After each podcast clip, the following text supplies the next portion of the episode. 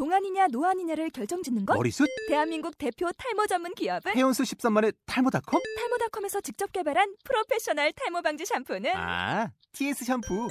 늘어진 두피 모공을 꽉! 단 한 올의 모발까지 꽉! 사용할수록 풍성해지는 나의 모발. 이제 탈모 고민 끝! TS 샴푸.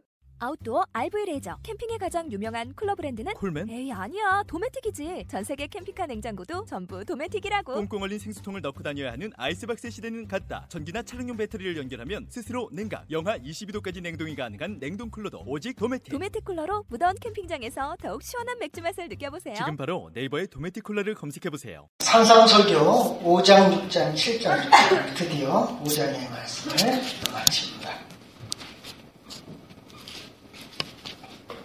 신약성경 마태복음 5장 43절에서 48절까지 교독하겠습니다.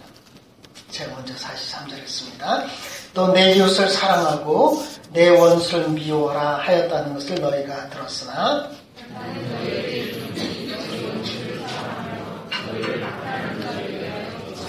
이같이 한즉 하늘에 계신 너희 아버지의 아들이 되리니 이는 하나님이 그 해를 악인과 선인에게 비추시며 비를 의로운 자와 불의한 자에게 내려 주신다.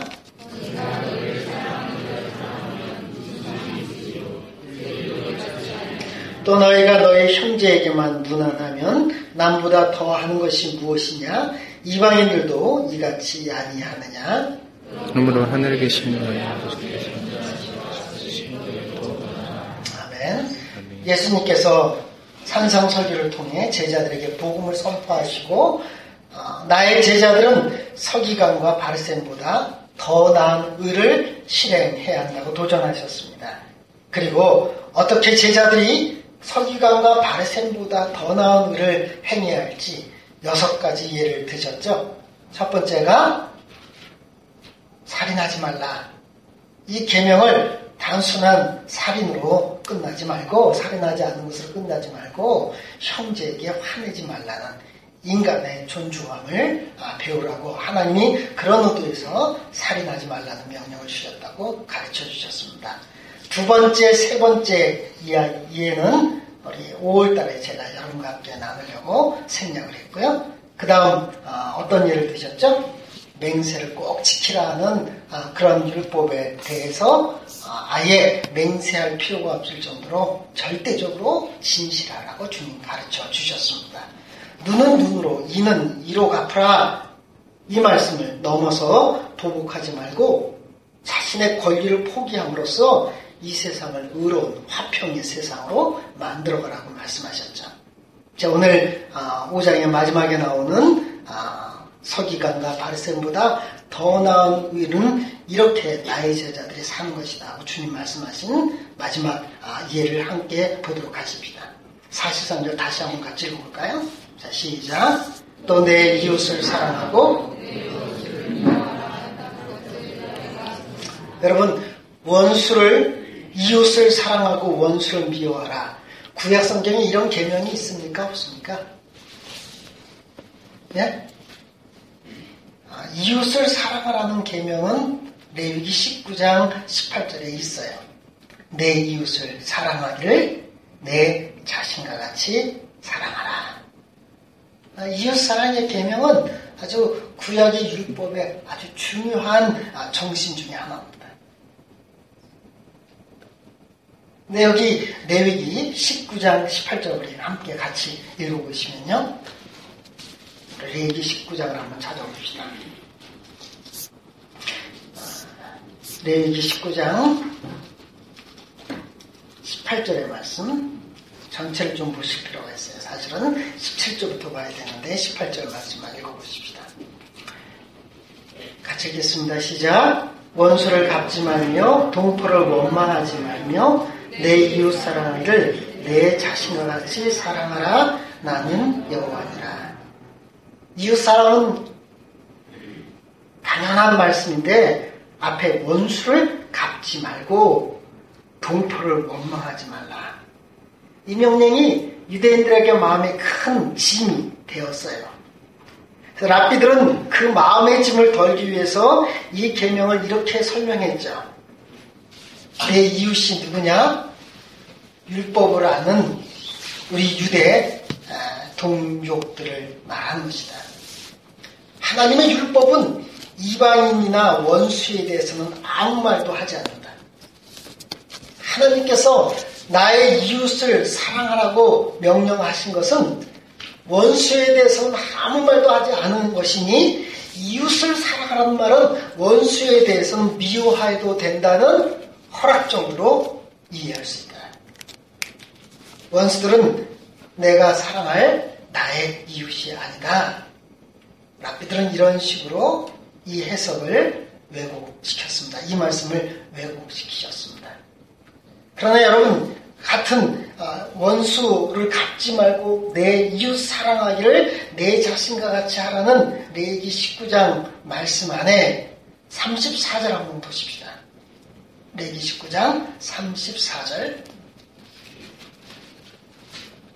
너희와 함께 있는 거류민을 너희 중에서 나은 자같이 여기며 유대인이 아니라 외국인들 나그네들도 너희에서 나은 자 같이 같은 동조처럼 여기라고 말합니다. 왜냐하면 너희도 애굽 땅에서 거류민이 되었기 때문이다. 이스라엘 백성들이 애굽 땅에서 이방 민족이라고 얼마나 멸시를 받았고 조으로 고통을 당했습니까? 하나님께서는 그 고통당하는 이스라엘 백성들을 구원하시며 너희들도 애굽 땅에 있을 때 외국인이었고 나그네였다. 그러니 너희 동족 안에 들어와 있는 외국인과 나그네들을 선대하고 학대하지 말며 그들을 사랑할 필요가 있다고. 그렇게 우리 하나님께서 율법의 정신을 알려주셨습니다. 이웃을 사랑하라 그랬으니까 그것은 원수는 미워해도 된다는 허락이라는 랍비들의 가르침은 하나님의 마음을 전혀 이해하지 못하고 자신들이 죄를 빠져나가기 위한 하나의 그 핑계거리로 하나님 말씀을 왜곡시킨 겁니다. 이것은 구약의 율법을 율법의 정신을 철저히 무시한 겁니다. 모세는 하나님 율법을 전할 때 출애굽기 23장 4절과 5절에서 만약 내 원수가 길을 잃거나 너의 원수의 소나 나귀가 운동에 빠진 것을 보면 아무리 네가 미워하는 자라 할지라도 그 나귀와 소를 반드시 버려두지 말고 도와서 빠져나오게 해야 한다고 말씀하셨습니다. 구약의 율법도 원수 사랑을 사실은 어느 정도 암시해주고 있는 것입니다. 그러나 랍비들은 이웃은 사랑하지만 원수는 사랑할 수 없다는 것. 원수를 반드시 갚아야 하나님의 정의가 이루어진다고 생각하는 그들의 마음의 짐을 덜기 위해서 구약의 율법을 왜곡시키고 비뚤어지게 만들었습니다. 내 원수를 미워하라고 해석을 붙인 것은 하나님의 거룩한 율법에 달라붙어 있는 악성 중량과 같은 것입니다. 예수님께서는 랍비들의 그런 해석들과 율법에 대한 왜곡을 지금 말씀하고 계십니다. 너희들은 이웃을 사랑하고 랍비들이 레위기 19장의 말씀을 왜곡시켜서 그것은 이웃을 사랑하는 거지 원수는 미워해도 된다는 하나님의 허락이라고 가르치는 랍비들의 말을 들어봤을 것이다. 그러나 나는 너희에게 이르노니 원수를 사랑하며 너희를 박해하는 자를 위해서 기도해야 한다. 한 번은 율법 교사가 예수님과 구역의 율법에 관해서 토론했습니다. 예수님께서 그 율법 교사의 입을 통해서 답을 하셨죠. 하나님을 사랑하고 내 이웃을 내 몸처럼 사랑하는 것입니다. 예수님이 네가 옳게 대답하고 말씀하셨습니다. 그러다 율법 선생이 랍비들의 고질병이 도져서 이렇게 물어보죠. 내 이웃이 누굽니까? 사랑할 내 이웃이 누굽니까? 예수님께서 선한 사마리인의 비유를 드시면서 유대인들이 원수라고 생각한 이방이라고 생각한 사마리아 사람이 공경에 빠져 있는 원수 유대인에게 참 사랑을 실천했다고 가르쳤습니다. 바리새인과 율법 교사들은 화가 났죠. 이웃사랑, 삼사랑은 자신들이 가장 잘 행한다고 생각했는데 예수님께서는 사마리아 사람이 원수지간에 있는 유대인을 도왔다고 말씀하시며 참 하나님의 사랑을 실천한 자는 유대인이 아니라 사마리아라고 말씀하신 것입니다. 여러분 원수 사랑의 계명은 어떻게 우리가 지킬 수 있는 것인가요? 하나님의 마음을 가지고 있을 때만 가능합니다. 하나님은 무정한 분이 아니시죠. 히브리어로 국률이라는 단어, 하나님의 국률을 걸때 국률이라는 단어가 라훔인데요. 히브리어는 자음이 같은 같은 단어예요. 라움을 그 레헴이라고 말할 수 있는데요. 같은 어원이라고 할 수 있겠죠. 레헴이라는 뜻이 자궁이라는 단어입니다. 히브리어로 어머니의 자궁은 가장 깊은 사랑이 우러나오는 장소죠. 감정의 깊은 자루입니다. 자, 옛날 솔로몬 왕대에 재판이 벌어졌어요.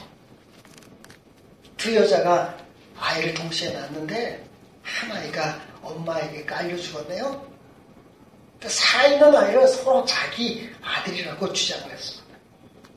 솔로몬 왕 앞에 나갔습니다. 솔로몬이 이렇게 명령했죠.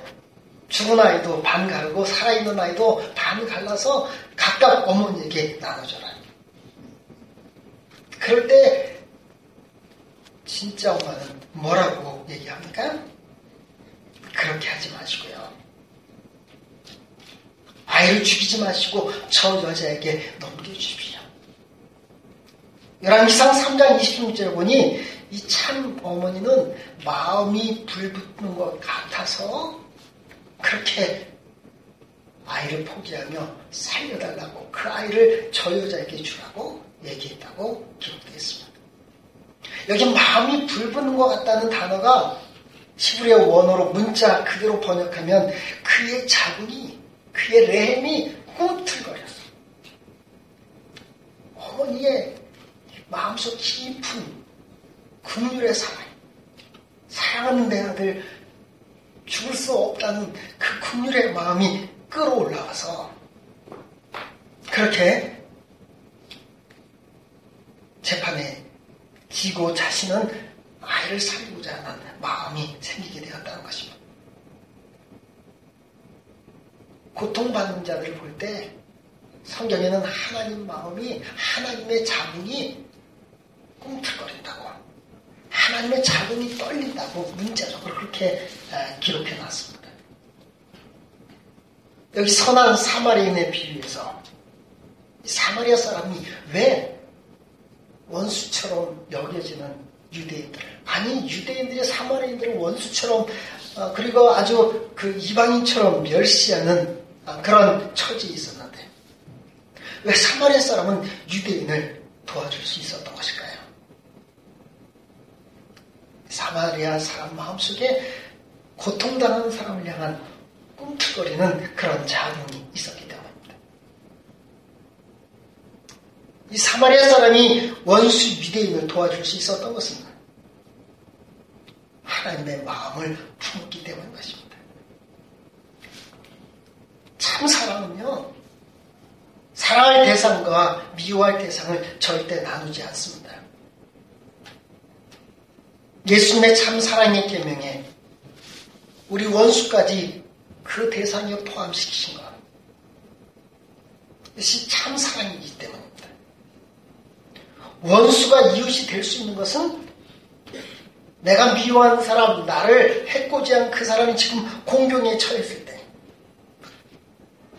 그를 향한 하나님의 국민의 마음을 우리가 갖고 있기 때문입니다.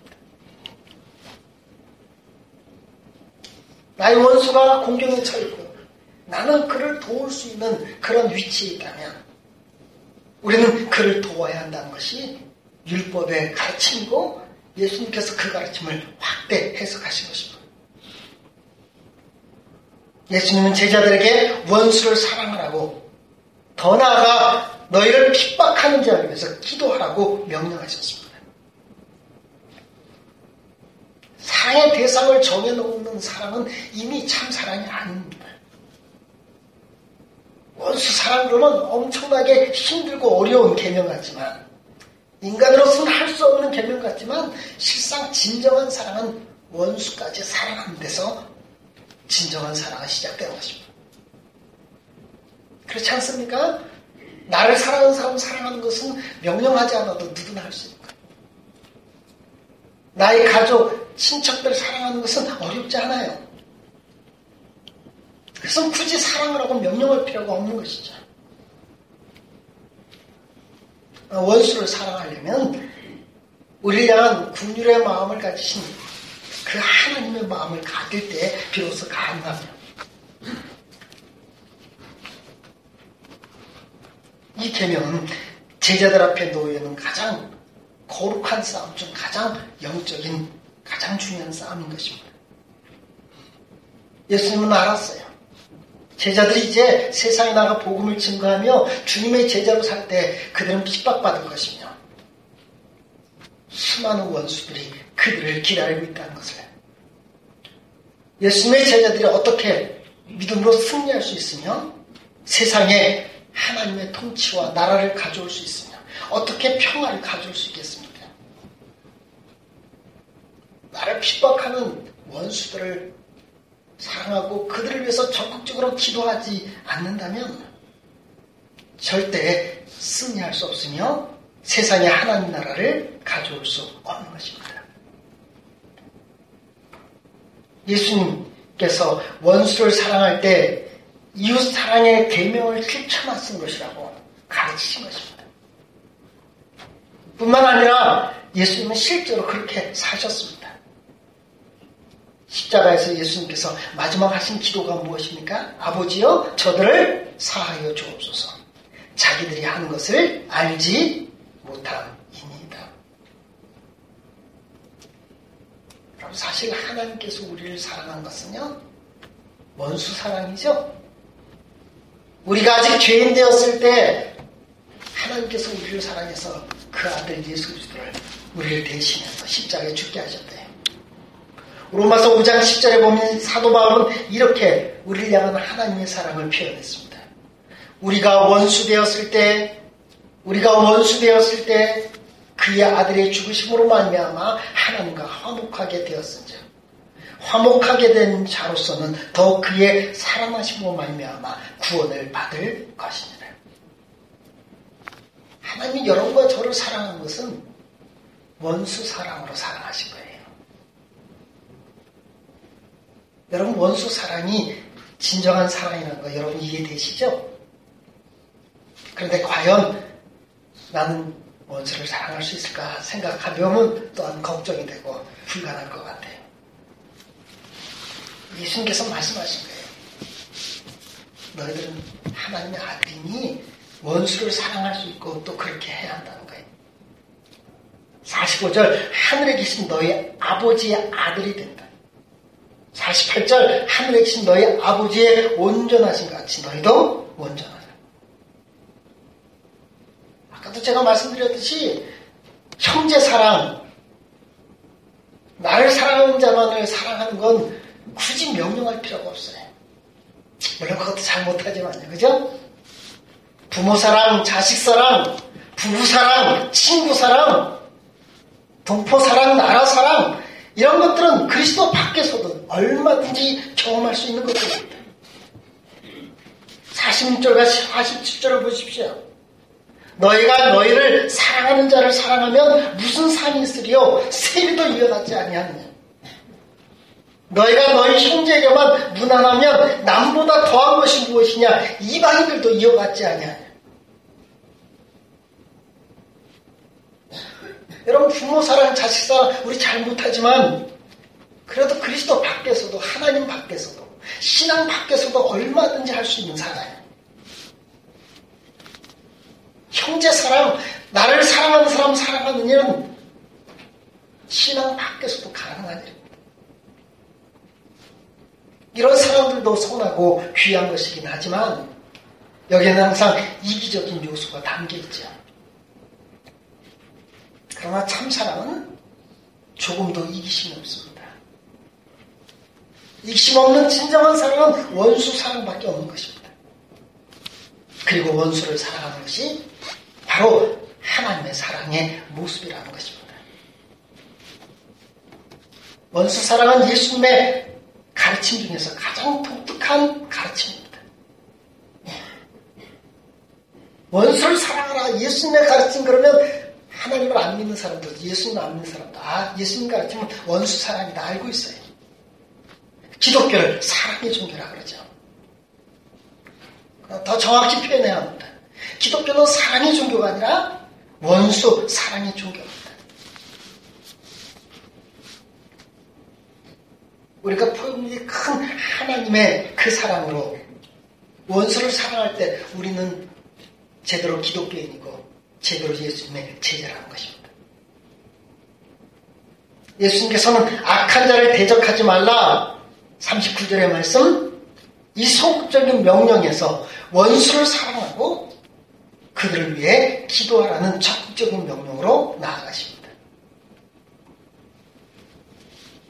이 말씀을 어거스틴이 해석했는데요. 이렇게 해석했어요.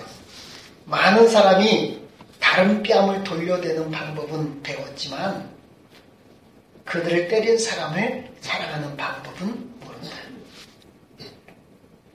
우리 돈 때리면 재판을 할 수 있는 권리가 있지만 그 권리를 포기하라는 주님의 말씀처럼 많은 사람이 뺨을 돌려댈 줄은 알지만 때린 자를 진정으로 사랑하는 법은 배우지 못했다는 것입니다. 보복하는 것은 세상적인 방법입니다. 참는 것은 그보다 훨씬 나은 방법이죠. 그러나 원수를 위해서 적극적으로 기도하고 살아가는 것은 하나님의 방법이며 예수님의 제자들이 살아가는 방법입니다. 여러분 이 세상은 온통 편가르기를 하며 살아갑니다. 사랑할 내 편과 사랑하지 않을 원수 편을요. 내 편은 언제나 선하고 상대편은 언제나 악하죠. 이런 편가르기는 자기 기만적인 요소가 너무나 많습니다. 세상은 언제나 선과 악이 뒤엉켜 있죠. 내가 자유를 추구할 때 다른 사람에게는 폭력이 될 수도 있고 나의 선이 다른 사람에게는 악이 될 수도 있습니다. 여러분 폭력 영화 같은 거 보십시오. 영화 영화들 보십시오. 이 깡패들을 너무 멋지게 묘사해놔가지고요. 제가 깡패 영화 꽤 여러 편 봤는데 그들의 의리가 얼마나 대단합니까? 그들끼리 의리를 가지고 서로 끈끈이 사랑하는 거예요. 다른 평범한 사람에게는 엄청난 폭력이 되고 악이 됩니다. 우리 그리스도인들이 만약 우리 편만 그리스도인들만 나를 사랑하는 자만 사랑한다면 깡패들과 다를 바가 없는 거예요. 오늘날 너무나 많은 교회에서 평가르기가 일어나고 있습니다. 지역으로 편이 갈리고 학벌로 편이 갈리고 나이로 편이 갈립니다. 동질감을 가진 사람들끼리만 교제하고 사랑을 나눕니다. 패거리 사랑입니다. 주님의 제자들이 그래야 되겠습니까? 오늘날 많은 교회가 분열이 일어나는데 목사파다 장모파다고 서로 패거리 사랑합니다. 교회를 개혁하는 파다 우리는 교회를 지키고 사랑하는 파다 이렇게 나누며 서로 치고심을 가지고 싸웁니다. 이미 그런 교회는 교회가 아닌 것입니다. 그런 교회는 주님의 제자들의 공동체라고 할 수가 없습니다. 이웃을 사랑하고 원수를 미워하라. 이렇게 랍비들이 가르친 가르침은 패거리 사랑을 가르친 것입니다. 랍비들의 가르침은 세상을 향해 사람들을 향해 마음의 문을 걸어 잠그게 만들었습니다. 그런 이기적인 사랑이 팽배한 예수님 장치 유대교회 예수님께서 폭탄을 던지신 것입니다. 원수 사랑만이 진정한 사랑이라는 거예요. 사람에 대해서 편을 가르고 저 사람은 나의 이웃, 저 사람은 나의 원수 만들지 말라는 거예요. 그러지 않고는 진정한 사랑을 실천할 수 없다는 것이죠. 우리가 하나님의 자녀라면 하나님께서 악인과 선인에게 골고루 햇빛을 주시고 비를 주시는 것처럼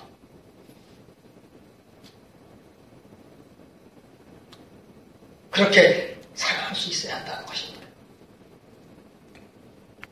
주님의 제자로 이 땅에서 주님의 제자로 정말 살아간다는 것 바르세인과 선지간의 의보다 더 나은 일을 실천하며 산다는 것은 사람들 향해 마음문을 활짝 열어놓고 니편 네 나편 가르지 말고 사랑할 수 있는 대로 사랑하라는 것입니다.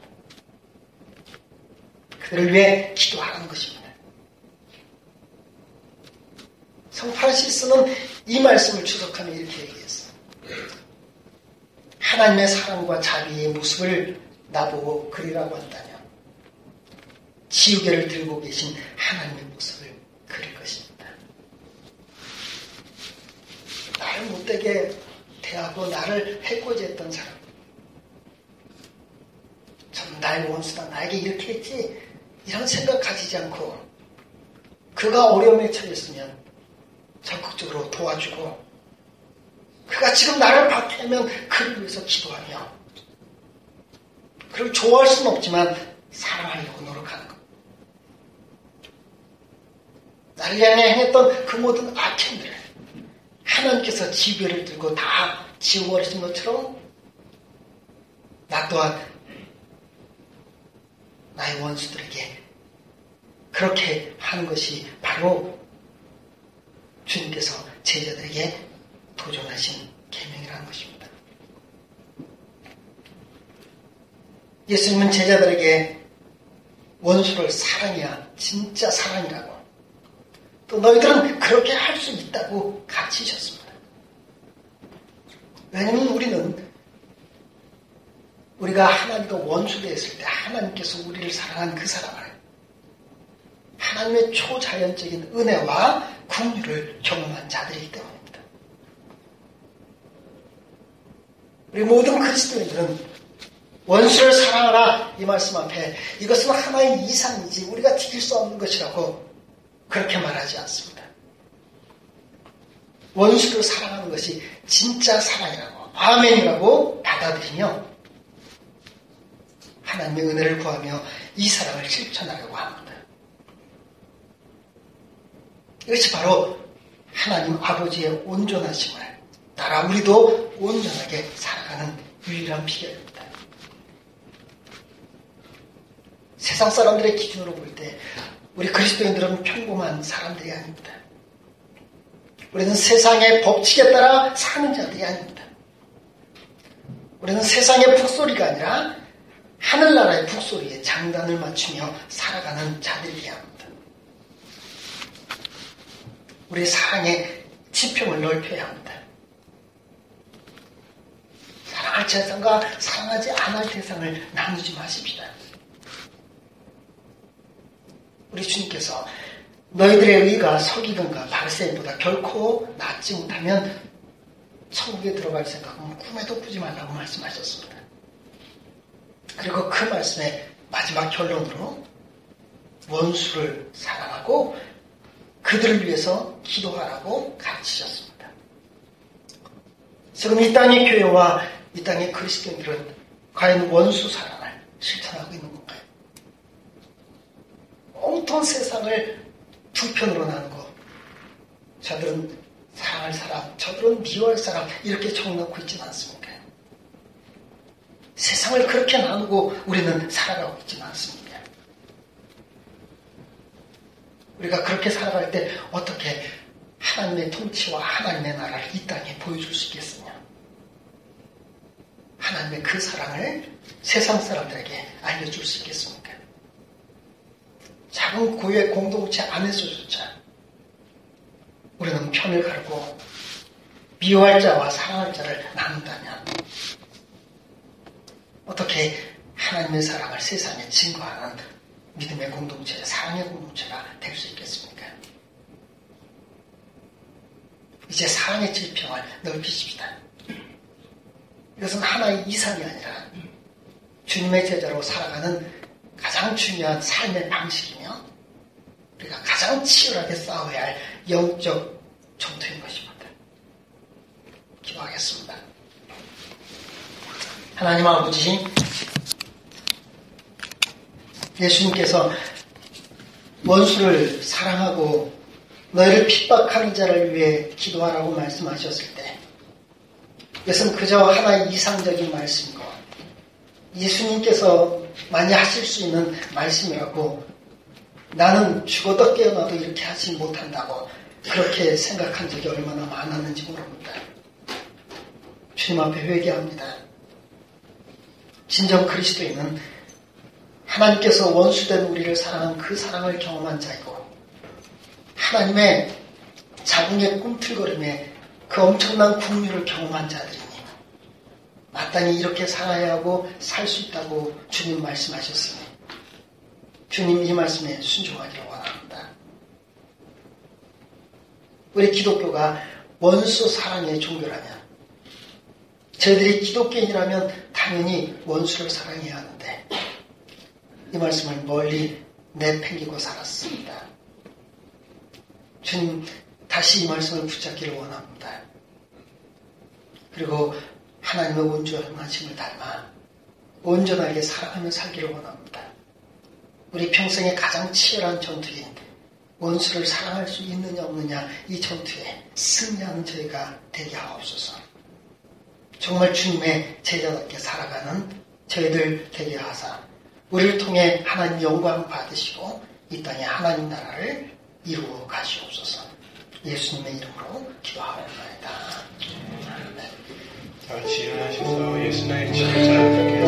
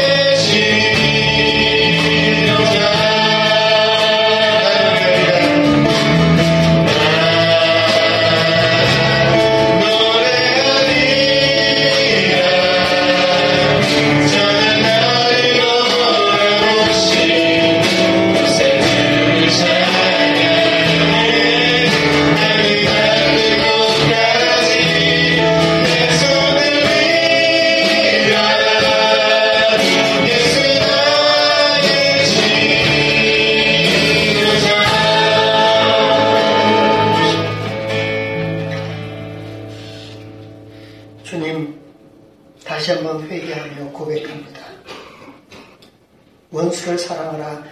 이것이 예수님의 가르침의 가장 중심에 있는 줄 알지만 이것은 평범한 우리들은 행할 수 없는 그저 이상적인 설교요 가르침이라고 이 말씀을 무시했습니다.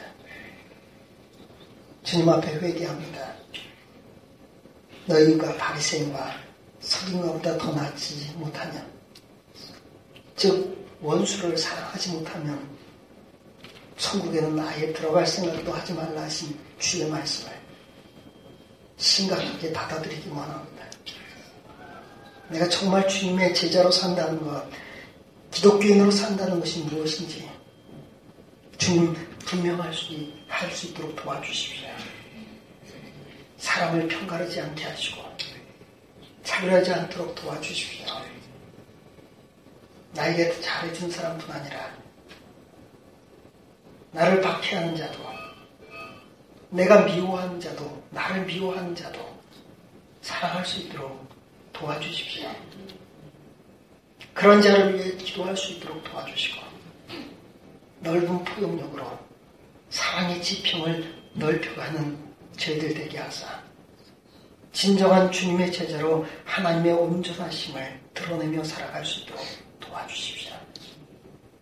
주님 진정한 참 사랑을 실행하며 살기를 원합니다. 이렇게 머리 숙여 기도하며 회개하며 다짐하는 머리 숙인 주님의 제자들에게 모든 예배자들에게 우리 주 예수 그리스도의 은혜와 하나님 아버지의 크신 사랑과 성령님의 교통 역사하심이 이제로부터 영원토록 함께 있을지어다.